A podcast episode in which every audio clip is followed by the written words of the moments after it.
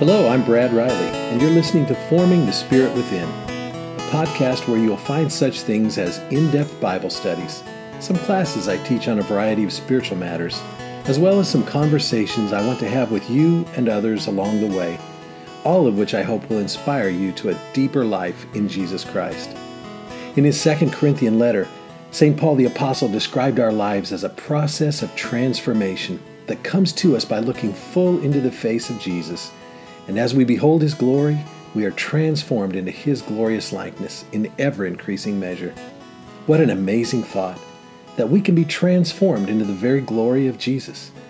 That is my prayer for you, that in some small way this podcast will help you in your transformation from glory into even greater glory as Christ forms his spirit within you.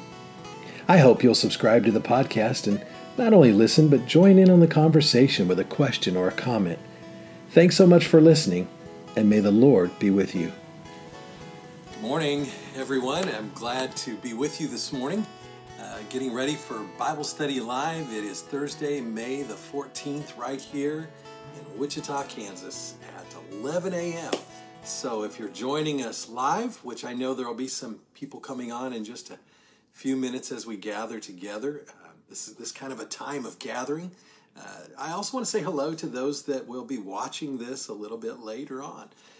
Beautiful thing about Facebook Live, it videotapes it for us, it records it, uh, and just, you know, it's there. You can watch it anytime. Uh, it's also available on podcast. And I want you to know I just got the podcast up this morning from last week. Excuse me. So that is all ready to go. The podcast is called uh, Forming the Spirit Within. And it's a collection of Bible studies like this that I've done for years, as well as a few classes and a few uh, sermons and a few just uh, conversations uh, along the way. So, uh, hope you'll check in on the podcast sometime. Forming the Spirit Within, there's a Facebook page for that. I'd appreciate it if you go and like that page, share it with your friends. And it's hosted on Podbean. You can find it on your favorite podcast app, player, whatever you use you should be able to find it if you just search either my name or Forming the Spirit Within. So thanks for uh, checking in today and being a part of this. We are actually getting ready to finish chapter one in the Gospel of Luke. It's taken us five episodes to do it. There's just a whole lot there that Luke wanted us to get ready for and to you know to launch out into the life of Jesus Christ. Hi Bev, thanks for joining this morning. Uh, I want to just uh, take a moment to invite you to get a cup of coffee. I hope you have one. Sue, good morning. Uh, I, I want to do something kind of fun here. I, I want to, uh, you know, each week I like to, I like to show you what mug I'm drinking out of. I don't have an endless supply of mugs, but I do have a few. But uh, this week, today, I'm feeling pretty good. Good spirits. It's a beautiful day outside, although I hear it's kind of stormy weather. Uh, so it's it's actually going to storm later on. And we're, of course, praying for everyone to stay safe during those storms. But uh, here's, here's my mug today Superman. I'm feeling like Superman today. So, hey, I hope you're having a good day. I hope you're feeling well. And if you're not, Bible study is going to help you feel better because the Word of God is a is a lamp unto our feet and a light unto our soul. Uh, hi, Judy. It's good to have you with us. Thank you for joining. Uh, so today's coffee. Let's talk about coffee for a minute. I know there's a few of you that don't like coffee. I don't understand that, but hey, I know not everybody does. So grab a cup of hot tea, grab a Coca Cola, whatever you want. Uh, the real healthy ones out there are probably going to grab a glass of water. My throat's a little scratchy today, so I may take a few more drinks than normal. So pardon me for clearing my throat every now and then. But today's coffee is, I'm happy to say, brought to you by the Spice Merchant. They're back open. Opened on Monday morning at 10 o'clock. I was out of coffee for weeks and weeks and weeks and had to order some uh, alternative stuff online. But the, the Spice Merchant coffees, just a plug here for them. They are amazing. The different beans that they roast right there. And uh, today, and as you know, I drink decaf most of the time. Uh, today's flavor is brought to you by Mexican chocolate. Mexican chocolate is incredible. Uh, that's one of my favorites there. now, it brings me back. It has a little childhood memory here. I, I can remember going to Mrs. Garcia's house in Newton, Kansas for special occasions like after. Had a call coming through there. I don't know if it showed on there, but I just uh, let it go. So anyway, I didn't think calls would come through when I'm uh, doing Facebook Live. Sorry about that. Maybe there's something I can change in notifications, but but Mexican chocolate. I mean, she would make hot chocolate and put like cinnamon sticks in it and maybe some other flavors. I don't I don't know about some some spices and think that was really good. So Mexican chocolate today has that aroma. It's just incredible. I wish you could smell it. So get your coffee open your Bibles, grab pencil and paper, and make sure you're ready to take notes because we're going to look at a big path of Scripture today. We're going to look from verse 57 in Luke chapter 1 all the way to the end of the chapter, which I think is verse 80. we'll take it in two sections. The primary part of this section is the famous hymn or prayer song that I told you about called the Benedictus, uh, which is Latin which means, uh, you know, uh, the blessing of God. Blessed be the Lord God of Israel. And that's the first line of the of the hymn. Blessed be the Lord God of Israel. So the Benedictus, it is an old, old prayer. It has been a part, I mean, it's part of Scripture, but it has been a part of Christian worship liturgically for since the beginning. We have records back into the very early centuries of it being used in prayer services and, just the daily prayers. Uh, often it's used in the morning prayers. Next week, uh, or eventually when we get into chapter 2, which we will start next week, but I'm not sure at what point we'll hit the Song of Simeon, which is called the Nunc Dimittis. That's Latin from the first word, now, now, now let us depart, or now you dismiss us. Um, and that's used in evening prayer and vesper services. So uh, they're beautiful prayers. These, these, like last week, we looked at the Magnificat, Mary's song of praise, magnifying the Lord. Today, I, I mentioned in a little uh, preview video yesterday, I want to ask you this question Are we all called to be like John the Baptist? Are we all called to prepare the way of the Lord? I want us to consider that question as we study today.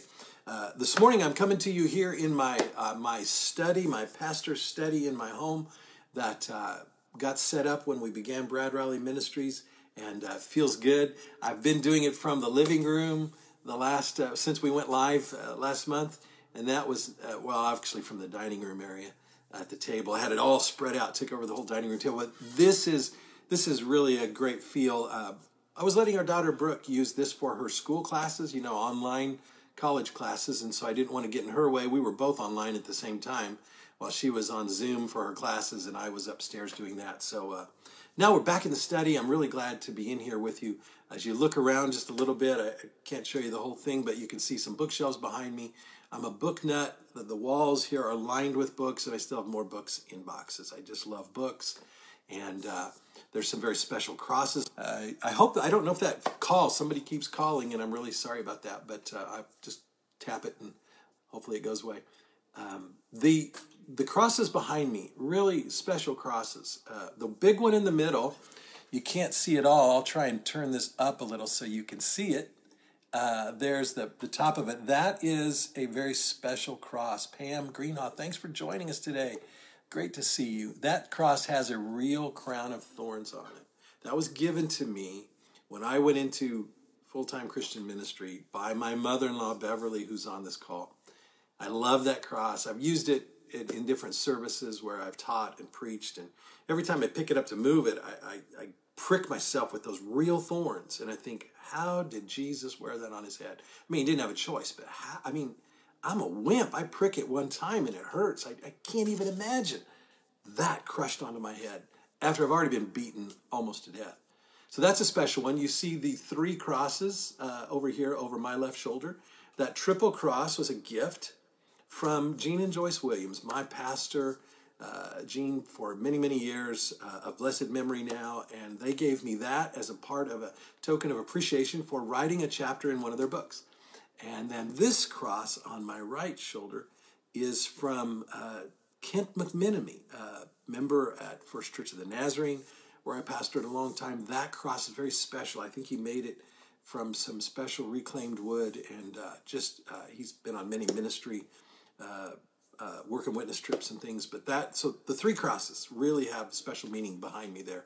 And you can see over above my right shoulder the uh, those are the ancient Christian commentary on Scripture. In fact, they, they carry over on the other side too. That's the book that I use for a lot of this Bible study that you see me.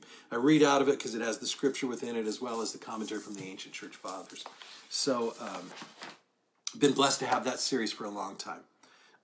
well, if you have your Bibles open and you're ready, let's dig in to Luke chapter 1. I'm part 5. Excuse me.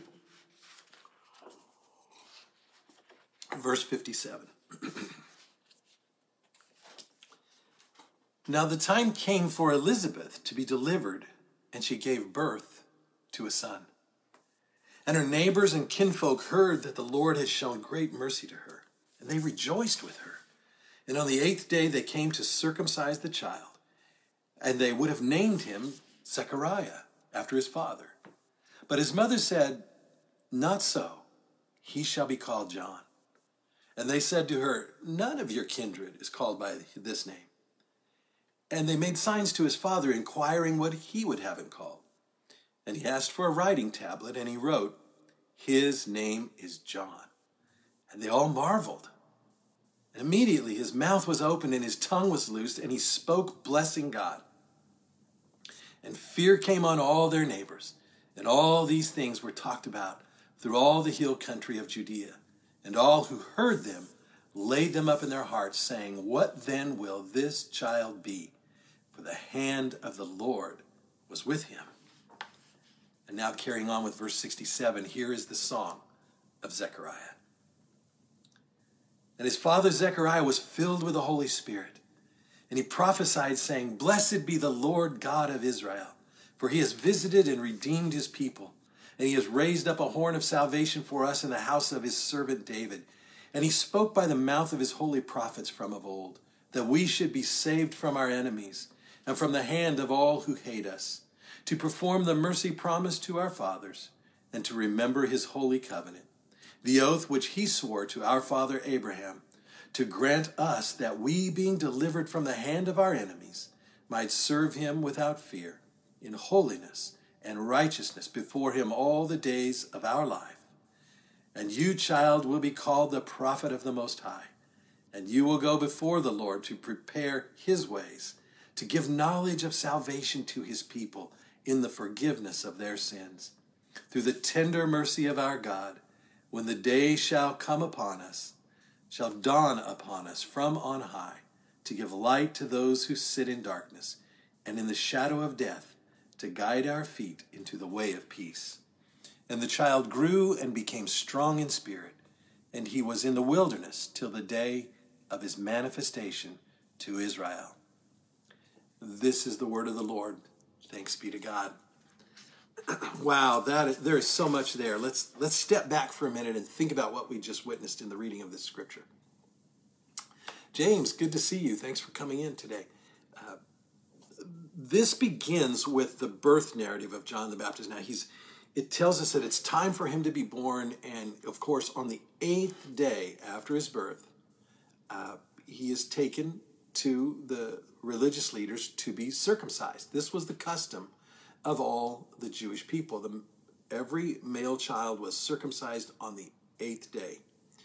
It's very symbolic, the eighth day. Uh, hi, Lenora. Thanks for stopping in today. The eighth day is, is a beautiful symbol uh, if you're not familiar with it. Uh, the eighth day represents now, after the resurrection of Christ, his resurrection was on the eighth day. Sunday is the first day of the week. So you follow through Saturday, seven days, and then the cycle begins again. But that day of the resurrection, the day of the resurrection, was unlike any other day. So it is the eighth day, a day that does not fit anywhere else but in eternity. Because God looked out from all eternity and knew the plan of redemption for the world. And he knew the eighth day. So eighth days are very special. Um, there's a bookstore here in town, one of my favorite stores of all time, the Eighth Day Bookstore over in kind of in the College Hill area on Douglas. If you haven't been there, you need to try it. It's beautiful store just the minute you walk in, it's sacred space. It, it really is. But on, on the other hand, this is Old Testament tradition to circumcise the child on the eighth day. That's amazing when you think about what the eighth day was going to mean in prophetic fulfillment. That even in the day of the, the law of Moses being given, it was it was prophetic that these things should happen on the eighth day. So I love that. There's just a beautiful connection there. Uh, and, and so that's exactly what they do. And the tradition, of course, was to name a child after his father, or at least with some name in the family that is common usually after the father, but not always after the father, but the first child, especially after the father. Um, and so they think they're going to name him Zechariah, but they don't. Uh, hi, Sylvia. Thanks for joining. Good morning. Uh, they, they don't name him Zechariah. and Elizabeth speaks up and says, No, stop. It's going to be John. Everybody's puzzled. Why? John? It, nobody in your family line named John. Well, John, as I told you uh, one of the weeks in our preparation for this day, John means gift of God or the grace of God. And so this is a miraculous birth. And Elizabeth and Zechariah know that they are going to honor exactly what God told them to do through the angel Gabriel, and that is to name him John. And so they do. Well, they turn to Zechariah as if he has some say in this, like, your wife's kind of nuts here. What is she wants to name him John?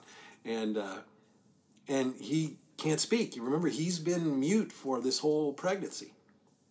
And uh, they turn to him and he gets a tablet. And so he writes, and he writes, His name is John. And right then, because he has obeyed the Lord, he has obeyed the, the, the prophetic word of the angel, you shall name him John.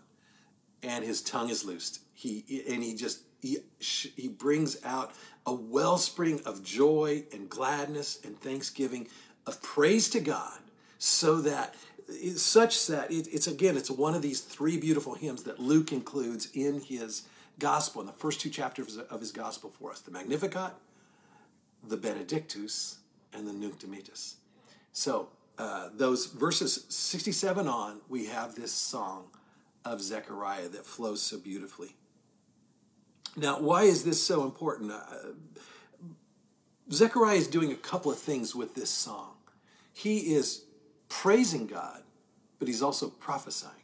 He's prophesying the life and the ministry and the calling of John the Baptist, as we'll see as we break down. But this this song really brings together a lot of the promises of God. Um, so it's it's as I mentioned in the beginning, it was kind of a, a common use in worship. I want to show you something, a couple of things here that I have. This is a uh, this is the Book of Common Prayer. This was a gift to me back in uh, way back the story I told last week about the family where I directed the choir and it flopped at St. Matthew's Episcopal Church.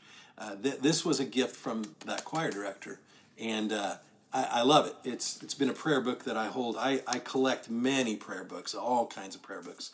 And, and this one is is the official prayer book of the Anglican Communion. So whether that be the Church of England, the Episcopal Church in America, and uh, the Church of Canada. Uh, so this is, uh, and right here it is on page 50 of morning prayer. It says down here, morning prayer, and there it is, the song of Zechariah. And beside it in Latin, Benedictus Dominus Deus. Blessed be the Lord God. And above it was the Magnificat, uh, Song of Simeon, Nunc Dimittis, right over here, which will, these three most important hymns. You'll see it here also. I have this beautiful little book uh, called, it's a little miniature book, isn't that something? And it's kind of similar. It looks like the other one, but it's smaller. The book Common Prayer of Canada. So this is the official prayer. Now this book is really old. That one was printed in 1978. This one is extremely old. Uh, I can't even remember but it was a gift to me from uh, Carol Lawrence. Uh, I, I, loved it. She thought of me when she found this. I'm not sure where she found it, how she found it. Uh, not even sure what the date is on it, but it's pretty old, and it has just this beautiful uh, it says issued by the authority of the General Synod of the Church of England and the Dominion of Canada. So, and there it is again, right under morning prayer, the Benedictus. So we have this ancient prayer we're studying today with lots of promises and good stuff from God. So let me give you a quick break, real quick, before we jumped into it. Hey, Sandra's watching. I'm so glad you're with us today, Sandra. Um, Tell me what kind of coffee you're drinking, all you coffee lovers out there. I'm going to take a sip of mine again. My throat's bothering me. I told you this morning. I'm sorry about that. But hey, if you have a favorite Type it in. You can give a little comment there and we'll see what your favorite is. And as always, if you have a question, feel free to type one in there. And I would love to take that question and, and just discuss it with you in some way. And if I miss it because we're just going along and I'm looking down, I'll get to answering it on the Facebook page, I promise. So uh, feel free to dialogue back and forth here. But let's look at the prayer of Zechariah. I think it, be, it begins with these most important words. The salutation is. Um, oh, Rhonda's telling me, I believe it was her husband that passed away and she wanted you to have it. She knew you would really enjoy it. Yes, that's probably why it was when her husband passed away. He was a minister as well. And uh, so thank you for reminding me of that, Rhonda. That's probably on the occasion she gave it to me. Um, here is, as, as we look at this, this most all important first words, Zechariah's first words are are uh, get over here to it. Just turn the page. Blessed be the Lord God of Israel, for he has visited and redeemed his people. Let's take a look at that phrase, and, and I'm going to stop. There are, there are about six or seven really important phrases and words in this prayer. Uh, coffee at home, James, Seattle's best unless something else is better on sale. I love Seattle's best. Great stuff good choices. When I used to hang out at the Borders bookstore, that's what they served, and that's when I got hooked on that. I really loved it. So, uh, thanks, James. Uh, this idea that God visited and redeemed his people. Now, this is the birth of John the Baptist. Jesus isn't even born yet, but yet here is Zechariah talking in the finality that God has visited and God has redeemed his people. Jamaica Me Crazy from Sylvia, from the Spice Merchant, another Spice Merchant lover there. That's awesome. Uh, I love that. Jamaica Me Crazy. I haven't had that one in a long time. Uh, so here, think about this with me. Why is Zechariah talking in the in the uh, in the voice of the past tense, the accomplished voice? The voice here, literally, if we look at the Greek verbs, uh, this this word redeemed in verse 68 it says he's visited and redeemed his people that word redeemed is uh, poieho. Poieho, that's spelled P O I E O in English. It, it means an accomplished act. Zechariah is prophecy. He knows the power of God. He knows that God, who could bring an angel to him, who could bring birth to him and his wife at this late stage in their life, who could do all of this, this he can accomplish what he says he's going to do and he knows this is the forerunner his son is going to be the forerunner to the messiah this is this is an incredible privilege and he is just making it clear here that god has visited and redeemed his people every every jewish believer has lived for this time for this time when the messiah would finally come and now it's happening and, and so it's good for us to note that that's an accomplished act. In the economy of God, it's already happened. Okay? Just like scripture teaches us that the Lamb of God was slain before the foundation of the world. What does that mean? God, the eternal being, Father, Son, and Holy Spirit, existed, exists, and always has existed outside of time and space. He is the creator. And it is before creation that in his all knowing, he could look out across all that would ever be called time and space and creation and know that his creation humanity would fail in sin he would know the horrors of living in a life of sin and living in a broken world and he would have a plan for that redemption and he knew the only plan was for his only son jesus christ god made flesh to be sacrificed for us so when scripture says the Lamb of God was slain before the foundation of the world. It's true. He was. He was. So everything that happens in at a moment in time, you know, we're very linear people. We think in time because we live in time. Everything that happens in that time, we can take note of this present moment in time. Right now, May the 14th, 2020, we're studying this word. God has already seen it. God has gone ahead of us, as scripture says. He, the Lord is the one who goes before you. He will not fail you or forsake you, so do not fear or be dismayed. That's Deuteronomy, way back, a promise from way back in the Old Testament. So take note that God has already redeemed his people. And now they're going to see it lived out in the flesh. Wow, that's powerful. So, next word I want to call to attention in this in this song of Zechariah is this idea that he, he says that God has raised up for us a horn of salvation. What does that mean? This idea of a horn of salvation.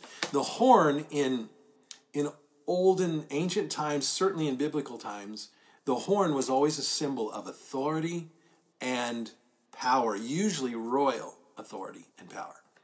You know, today, uh, you know, we have horns on every car. They didn't have horns on their horses and buggies and carriages and all of that kind of stuff. Nobody had horns pretty much in the old days, except the bugler or the one who would play the trumpet to announce the coming of the king. Or like in the book of Joel in the Old Testament, when they would call the people together to sanctify a solemn assembly in a fast, they would blow the horn, blow the trumpet in Zion. They, they used that ram's horn, the shofar and so the idea of the horn, he says, God has raised up for us a horn of salvation. This is a power. He's proclaiming the power of God, of what God has. And notice again the past tense God has done it.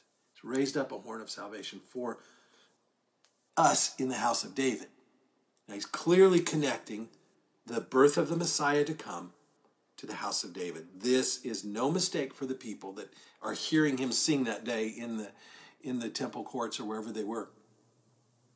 He's proclaiming, This is the Messiah. This is the my son's going to be the forerunner to the Messiah because the Messiah is coming. Now that we know that the forerunner is coming. And so he goes on again in, in uh, it, let me read you something here from St. Jerome and, and a couple of things from, from the ancient Christian fathers. This is pretty good stuff. The horn of power and royalty. Jerome says it this way the sound of the horn represents the man of God in all his sovereignty. So that would be Jesus, the Messiah, in all his sovereignty. In Scripture, the horn properly signifies kingship and power, just as it is written, He has raised up a horn of salvation for us. So he's quoting from what we just read. Now, Ambrose, I wasn't looking at my notes and I forgot to read this to you, but Ambrose of Milan, bishop in Milan back in the fifth century, I believe, uh, the 400s, late 300s, early 400s, said this concerning this prophecy. He said uh, about Zacharias talking in the past tense, because we notice all these in the past tense.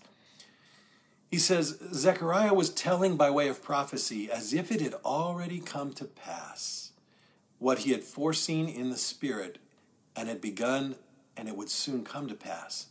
By his appearance in the flesh, our Lord Jesus visited us when we were distancing ourselves from him and he chose to seek out and to justify us when we were sinners. He visited us as a doctor visits an ill patient, and in order to cure the ingrained sickness of our pride, he gave us the example of his own humility. He redeemed his people by giving us freedom at the price of his own blood. We who have been sold into the slavery of sin and we're committed to serving the ancient enemy. That's a beautiful description of Jesus coming among us as the great physician. As, as a doctor visits a, an ill patient, uh, Jesus came to accomplish our healing, our salvation, our cleansing. Um, look with me at verse 74 now. Something I want, I want you to see here in this idea of, of worship. He goes on in verses 70 through 73 to talk about, you know, as he promised from the mouth of his holy prophets of old. He's reminding that the prophecies of the Messiah are of old. We've all heard them, uh, he's saying. And they were prophesied, he's prophesying that he's going to remember his mercy to our fathers. Uh, and he specifically says the oath which he swore to our, our father Abraham, you know, his holy covenant. What was that? Well, of course, the idea that he would be God's people. I just mentioned one a minute ago when I said in Deuteronomy, it says, The Lord is the one who goes ahead of you. He will not fail you or forsake you, so do not fear or be dismayed.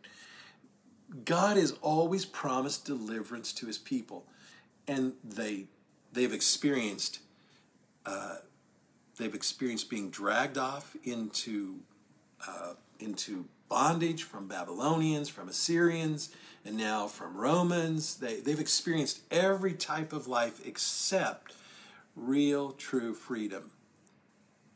Those slaveries, those bondages, those were always because of their own sin, their own disobedience to the Lord. But God always promised He would be faithful. He always promised to raise up a remnant, and He did. He always kept a remnant. He kept the remnant through all those slaveries, those months, into the return into Israel, and then even into this kingdom that is that is now the world kingdom of the Roman Empire. There is still this remnant, this people of Israel, and God is remembering His mercy to them, and He's remembering His oath that He swore to Abraham. And so He says here uh, at the bottom of verse 74, He says, "The reason He did it is to grant us." That we, being delivered from the hand of our enemies, might serve him without fear, meaning God might serve God without fear. So, uh, Ruth and Cindy, thanks for stopping in today on our study. So, what does it mean to serve God without fear? Because that's what Zechariah is saying we're called to do to serve him without fear. Well, first of all, we look at that word fear and we know that it, it, it doesn't, you know, scripture tells us to fear the Lord. In fact, it says the beginning of wisdom is the fear of the Lord. And Zechariah says to serve him without fear. So, what, what is it? We have to understand what's being meant by the words here. There's always a sense in which we should uh, fear the Lord because he is God. Jesus says, Don't fear man who can maybe kill your body, fear him who has the power to put your soul in hell. So there's a sense in which we need to fear God, but that fear needs to be born out of love and respect and obedience. So we often hear that word fear being translated as the word awe or just in awe of God. But even that falls short. We can be in awe of a lot of things. But the idea of of being in fear and knowing our place, we are his servants. We are God's servants. But yet as his servants, redeemed by him, we know that He loves us, that He's our loving Heavenly Father. In many ways, what Isaiah is saying here, I mean, not Isaiah, Zechariah is saying here, is I'm showing you the love of the Father. This is how much He loves you. That even though you've done all this craziness throughout the ages, even though you've been slaves in Babylon and everywhere, even though you've incredibly disobedient people, God is saying, I still love you. I'm redeeming you. You are mine. Serve me. Hi, Lauren. Thanks for joining us. So, what does it mean to serve God? Let's look at that word. Now, this word here is, is in the Greek, it is uh, latreuo. Latreuo. Okay. L A T R E U O. Latreuo. That means to literally render menial service. Now, let's take those words together. Render means to do something, okay, to give and do something. Menial, that means it's a physical task, okay? And you're hired to do this. Okay, God has bought us. It means means you're a hired servant. You have been bought with a price. You are to worship God in a in a you're to render to him a menial service of worship. I wonder sometimes today if we even understand the word worship. The word worship is, is, is in the Hebrew of the Old Testament. If you go all the way back to the book of Genesis, all the way back, the first time the word worship appears, the word in Hebrew is shachah. Shachah. S H A C H A H, I believe. Shachah. And that word literally means to physically fall down, to physically bow down. Worship in every context, whenever that word is used, worship the Lord and serve Him only in the scriptures, always is a word, like it is here in the Greek, that means to serve God with all our physical being. So, when we think about worship today, you know, we're worshiping a lot differently now. We're in our homes, we're not in our church buildings. Uh, hopefully, we will be again soon. But even if we're not, we're still called to worship God, and God is still with us, and we're still His church. And so, how do you worship? How do you worship God? Do you worship God by just, is it just going to church and listening to the sermon? Is it just going to church and singing the songs? Is, is that all worship is? I'm going to say no, it's not. Worship doesn't really happen until His Spirit has touched our spirit and we know He's calling out to us. So the question is are we opening to His Spirit? And when His Spirit touches our spirit, we can't help but render our service to Him. That may look different in a lot of people. It may look like raising your hands. Uh, it may look like bowing your head. It may look like kneeling down. Uh, it may look like a lot of things. But understand it is a physical act of worship that God calls out of us. And why is that? I think this is psychologically important. Okay? I'm going to challenge you. If, if you're if you're one that just reads scripture and prays, when you pray, you don't you don't do anything physical. You just look down and read. I'm going to challenge you to try and do something physical. I'm going to challenge you to try and uh, kneel down for one. Change change your routine. Try kneeling prayers, or uh, do this. Try standing prayers. The Jewish people stood with their hands up to the Lord to heaven. That's how they prayed. Um, try uh, try making a sign of the cross. There's absolutely nothing. What does the physical action of making a sign of the cross mean? It, it, there's something movement wise, has nothing to do with, with the, the Catholic Church. The earliest Christians, there are recorded historical uh, writings by, I think, uh, uh, not Justin the Martyr, the name just escaped me. Tertullian, I think, was one of them that marked. He said, "We Christians, whenever we, whenever we leave or whenever we come, wherever we go, in almost everything we do, we mark our foreheads with the sign of the cross." That's what Tertullian said. And we see other historical writings. We see that this idea of bringing the the hand to the forehead, and I've talked about that before. The kind of the symbolic act of the the the two index fingers with the thumb represent the Trinity and these two down here against the palm represent the miracle of the God man, Jesus Christ. In the name of the Father, and the Son, and the Holy Spirit. Try praying with that act. Uh, it's a physical act. Um, there is, uh, try, try bending down low. These are all things that I tell you, if you'll take my challenge and you'll just try it, try and do some different things physically, whatever it is that works for you, just try. You will find your prayer life being uh, opened up. You're going to find your spirit being enhanced more. Because why? Because just like our faith is not only a mental assent, our worship is not only a mental assent to God. So, in many ways, this whole song of Zechariah, he, he's talking about us. He's talking about his son, and we're going to see directly, he's going to actually start talking to his newborn baby here. Um, but he's talking to us as well. He's talking to us about our lives as being those who prepare the way for Christ in this world. And I'm, I'm, i asked you that question in the beginning. I asked it on yesterday's video.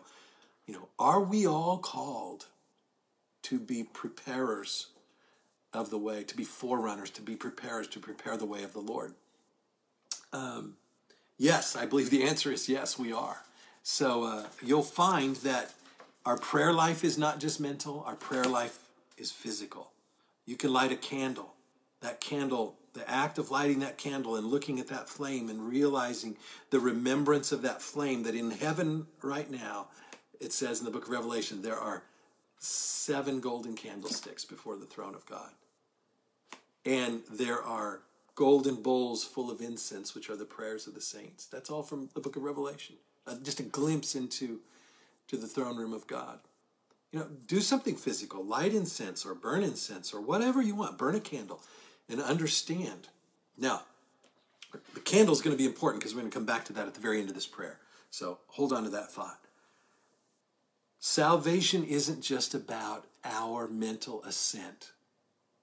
Faith and works. There's the old the old argument. Faith and works.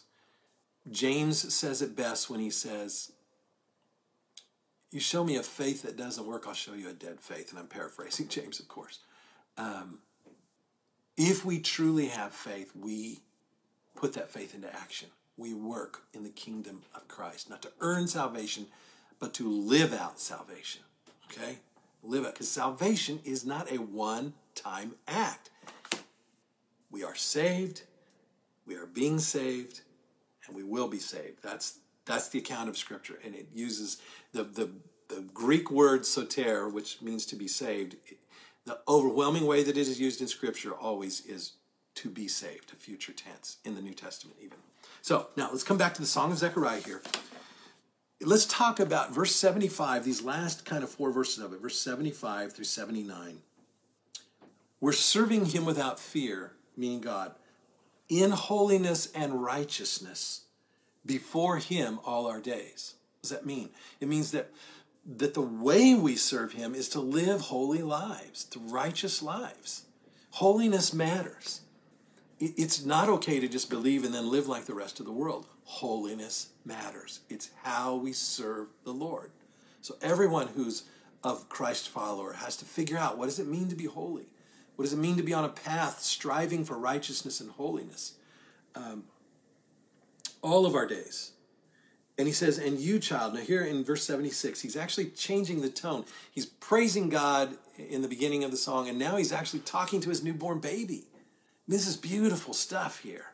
Think back, those of you who are parents, think back to the first time you held your newborn child in your arms. Wow. Uh, just take a moment, soak it in.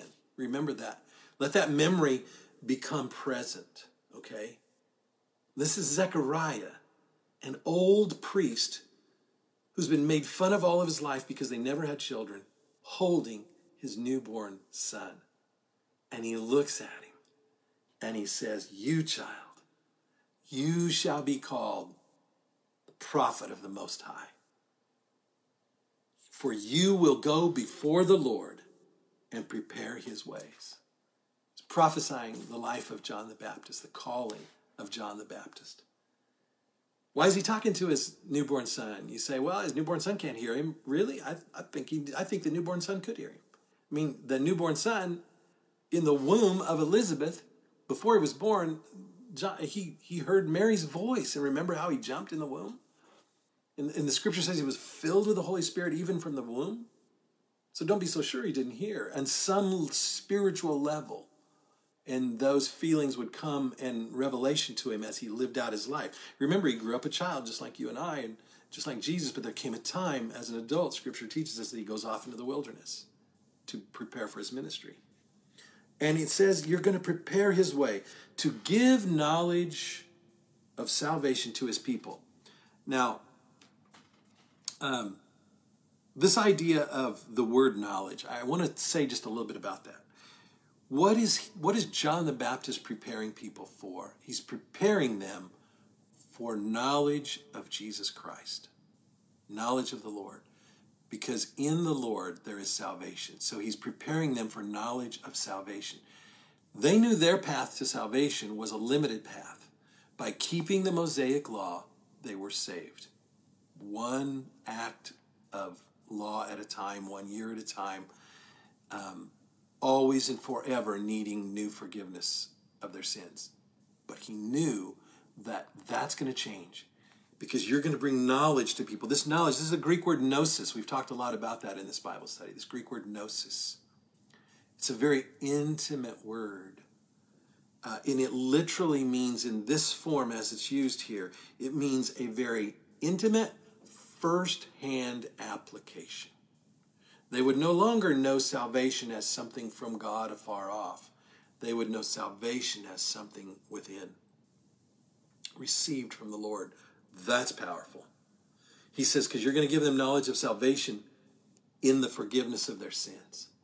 They're going to know intimately, firsthand, that they have been forgiven when they see Christ die on the cross, buried as dead and raised to life, conquering death by death on that third day. And then he goes and he says, Through the tender mercy of our God, when the day shall dawn upon us from on high. I love that phrase, through the tender mercy of our God. I had a conversation with a friend of mine yesterday at the counseling office. And I said this I said, God is always merciful. I want you to think about that for a minute with me. Because I, Zechariah hears the mercy of God. He feels the mercy of God. He, he's, he's living the mercy of God, and he's prophesying to his newborn son that it's through the tender mercy of our God that the day will dawn upon us from on high. That God, in other words, will bring uh, this idea of dawn, which means light. And the very next line says, to give light to those who sit in darkness and in the shadow of death, and to guide our feet into the way of peace. Now, um, I want to I want to say just a little bit about the mercy of God. I don't think I really ever understood mercy very well in my young life. I mean, it's just one of those things you just thought of it as as uh, well. You know, people often say, "Well, it's not getting what you deserve." You know, we deserve to be punished. Well, somebody had mercy on you, so you weren't punished. But in in God's economy, mercy is while there is some truth to that. Here's, I think, the fuller light of mercy. Mercy is born out of love. If a judge has mercy on you, well, you know, he doesn't necessarily love you, he just decides to give you a second chance. Um, but to have mercy in God's economy is to be born of love. God is always, this is my statement yesterday, God is always merciful. Back in 2007, June of 2007, was the district assembly of the Church of the Nazarene, Kansas district was on things were difficult. It was a difficult year for the church. My service there was a difficult time for everyone. And I won't go into all that, but I mean, it just, there was one night at that assembly, I just literally didn't even want to be there. I just didn't go. God forgive me, I just didn't want to go. I was depressed and I stayed home and went to bed early and I didn't go to sleep and I just laid there and laid there.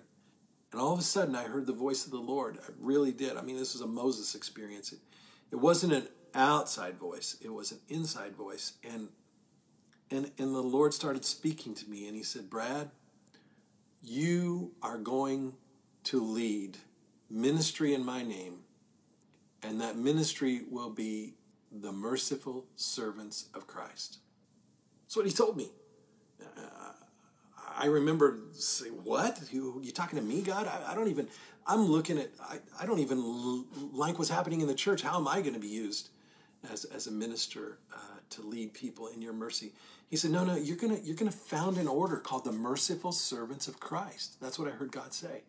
MSC.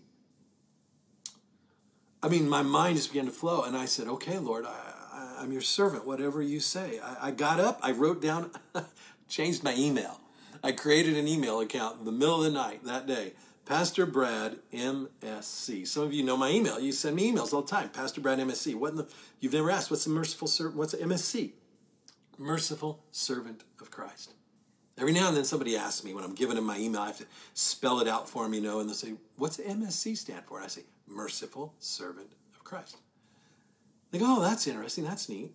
And so, you know, I, I so I set it all up on the web. I set up this ministry, and. Uh, over a period of years, four people joined the Merciful Servants of Christ. One in Australia, get that. I don't know how you found the website. One in England found the website. And one in Sumner County of Kansas. Uh, and myself, four, four people, all that ever joined it. Um, but I have it out there.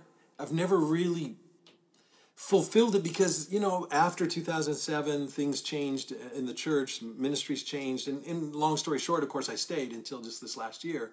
But um, but now it, maybe in god's time in god's economy he still wants to do something with my merciful servants of christ. I set it up as a as a spiritual order for men or women uh, to be able to have uh, spiritual direction from a spiritual father and learn as disciples. This is the path that Christians took throughout the ages. This is the path that monks took and nuns took and people that founded orders. But you know what? That was that was almost a, an ancient thing, and all of a sudden, in our modern era, and especially in the Protestant uh, world, we lost that. There, there aren't any Protestant orders, if you will, in any of the Protestant churches. Save the Episcopalians, I think they have a few. Um, that have monks and nuns. And I'm not even talking about being monks and nuns. I'm married. I have a family. But I so I what God began to show me is we need urban monks. We need urban nuns. We need people in the cities that are willing to live the daily lives of a family, mothers, fathers, and, and, and just live this merciful servant's life of Christ. And, and be a merciful servant, to understand that to serve him means to physically offer something to God. And then to understand that you uh, that you're doing it because he has loved you. He, from the tender mercy of our God, born on high. So, um, as Brad Riley Ministries moves forward, uh, I, you know, I'm, I'm feeling the Lord, and as I'm learning more about this online stuff, I didn't even have this back in 2007 to really help the person in Australia and England, but uh, did a few things by email with them. But if they ever find this, I'm sorry that it never continued. My ministry and my life got busy, and it it, it, it, fell by the wayside and I didn't ever, I've always had in the back of my mind though, God wants to do something with me through that. So I'll leave all that there for you. But, but here's what I want to close our thinking today. I want to close our time today with this thought. John the Baptist, it says here in the last, it says, and the child grew and became strong in the spirit, and he was in the wilderness until the day of his manifestation to Israel. And his manifestation, it said in the very preceding verse, was to give light to those who were in darkness, to guide their feet in the way of peace. I want to tell you today, I believe that is the calling to the church and to us Christ followers in our time.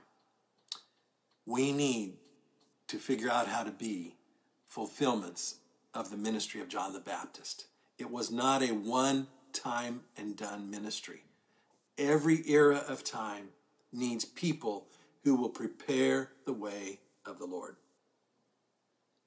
who will live a life, who will so physically live a life that people will see and hear them and know that they are Christ followers and know that the way is being prepared and know that it's true and that they bring light into the darkness. This world is a dark place. This coronavirus time, it's bringing a darkness to so many places, so many homes, so many lives. So many people are being discouraged. Business people that are losing their businesses or have already lost it.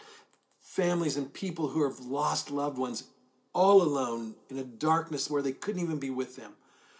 Um, and, and just those who are still living in fear of wondering if they'll get it or if their loved one will get it and when will there ever be a cure for it. This, this is not healthy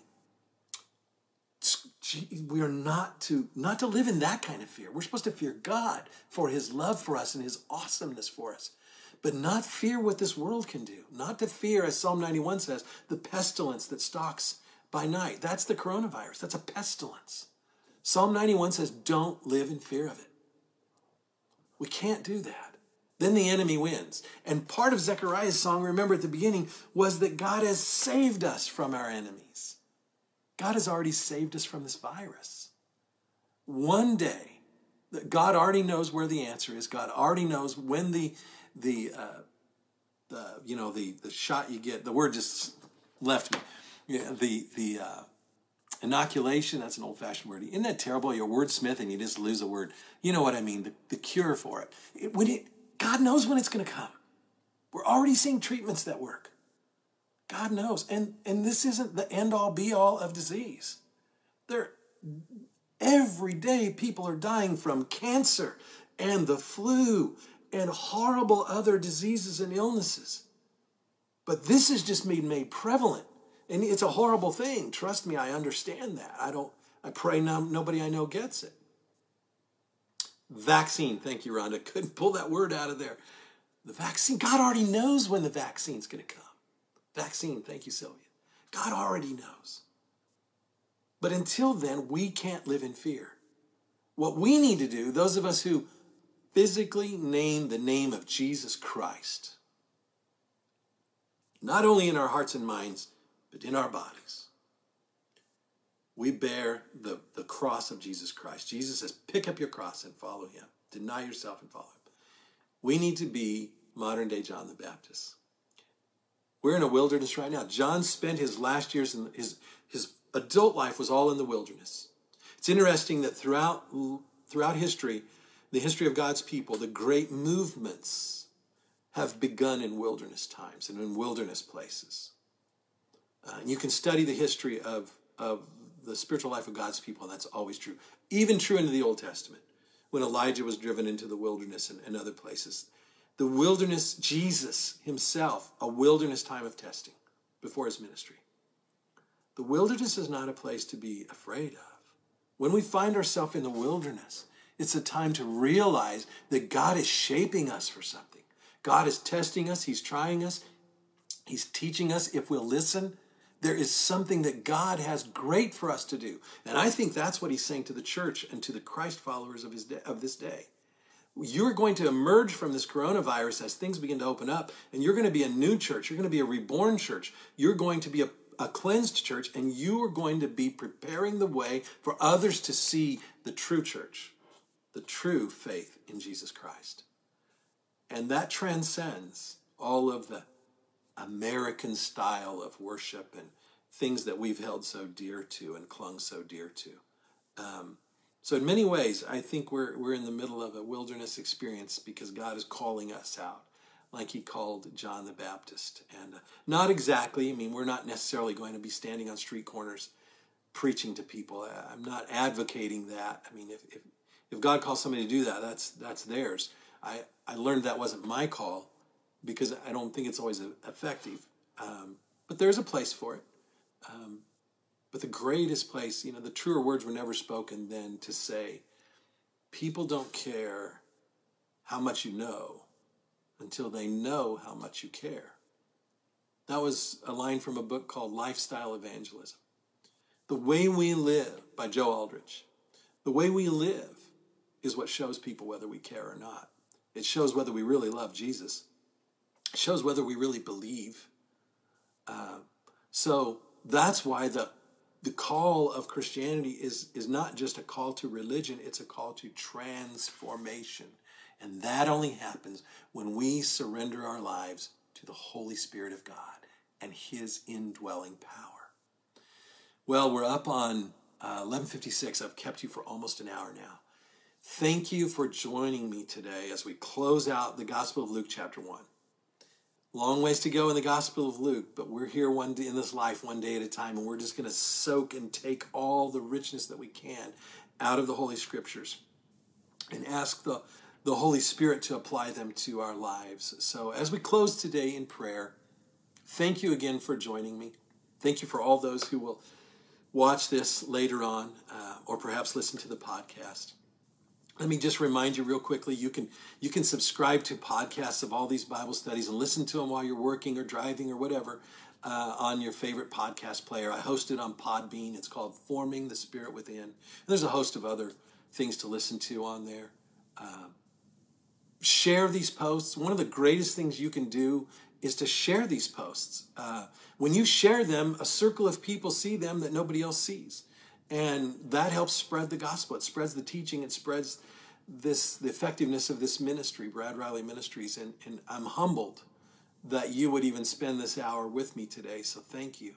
Uh, I I ask for your support. If you have a time, there's a way to go to bradrileyministries.org and you can hit that donate button. I know things are difficult right now uh, financially, and it is for churches and and it is for ministries of all kind. Uh, it, it is difficult. So if you have the ability to give and God's blessed you to be able to do that, then then do that. I appreciate that. It is a tax deductible donation at Brad Riley Ministries. But thank you for being with me Thank you for being on this journey with me. I see a note, James Davis. Thank you for your ministry in the name of Jesus. God bless you, James, and, and your ministry as well.